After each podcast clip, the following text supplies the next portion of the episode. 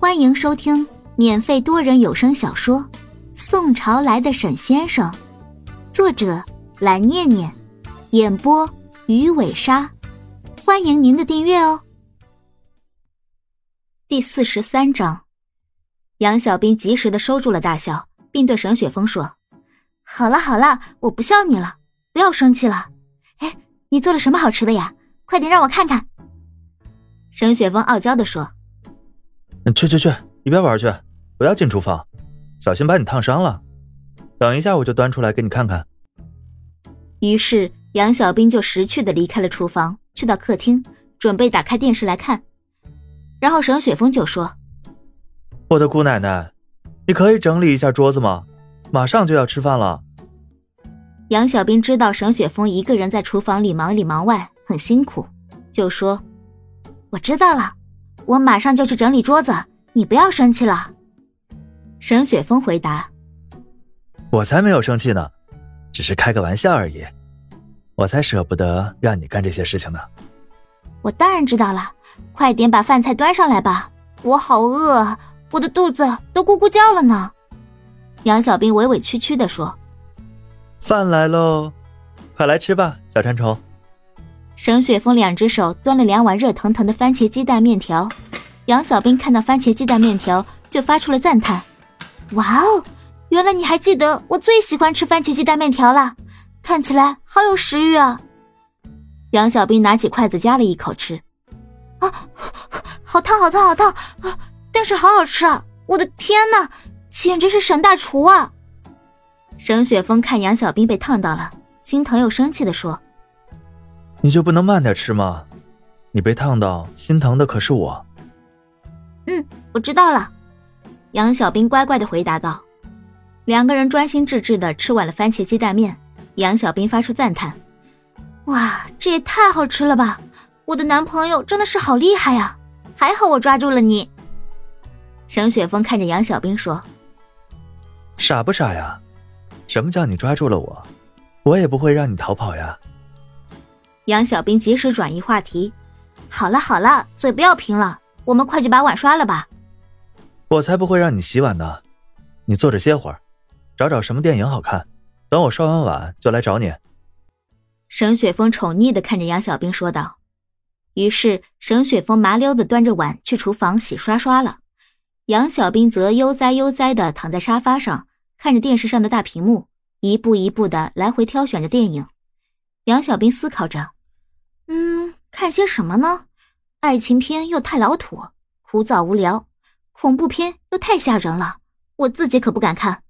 还是看搞笑片吧，这样既能活跃气氛，也能增进我和雪峰之间的感情。于是，杨小兵选好了一部喜剧片，乖乖的等着沈雪峰。洗完碗后，沈雪峰又贴心的切了一些水果，拿了一些零食，准备等一下在看电影时和自己的小娇妻一起吃。放下东西，沈雪峰自然而然的坐在了杨小兵的边上，紧紧的靠着杨小兵。杨小兵笑嘻嘻的看着他说：“干嘛呀？干嘛坐这么近呀？”沈雪峰假装伤心的说道：“坐近了怎么了？我可是你男朋友啊！”杨小兵真是受不了沈雪峰撒娇的模样，于是略带嫌弃的说：“到底你是女朋友还是我是女朋友啊？我都没有你会撒娇。”听到这里。沈雪峰大笑起来，哈哈哈哈要不是我这样做，你肯定不让我跟你坐得很近啊。杨小兵笑嘻嘻的回应：“ 怎么会呢？你可是我的男朋友呀！你不和我坐得近，谁和我坐得近呀？”沈雪峰一脸坏笑的看着杨小兵说道：“是吗？真的吗？那你可不要后悔啊！”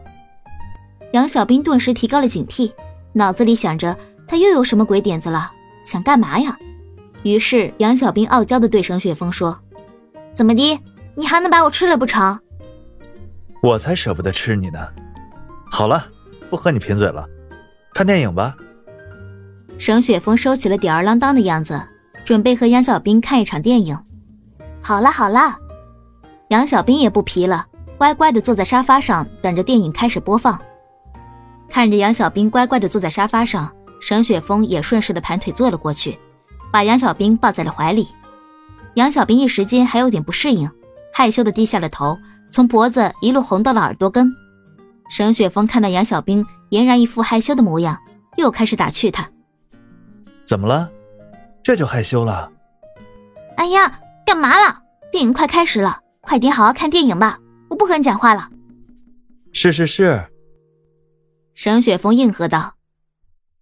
两个人安安静静的坐在沙发上。杨小兵躺在沈雪峰的怀里，脸上洋溢着笑容，一副温馨甜蜜的景象。曾经，他们也很难想象得到自己现在可以这样幸福的在一起吧。电视上播放着搞笑的电影片段，两个人也时不时的发出爆笑的声音。窗外的夕阳透过窗户，把落日的余晖打在了他们俩的身上，看起来一片祥和。跳动的电影画面。与静静坐着的两个人形成了鲜明的对比，柔和的阳光随意的散落在了两个人的身上。这种场面真的很温馨，沈雪峰越发的想要和杨小兵结婚了。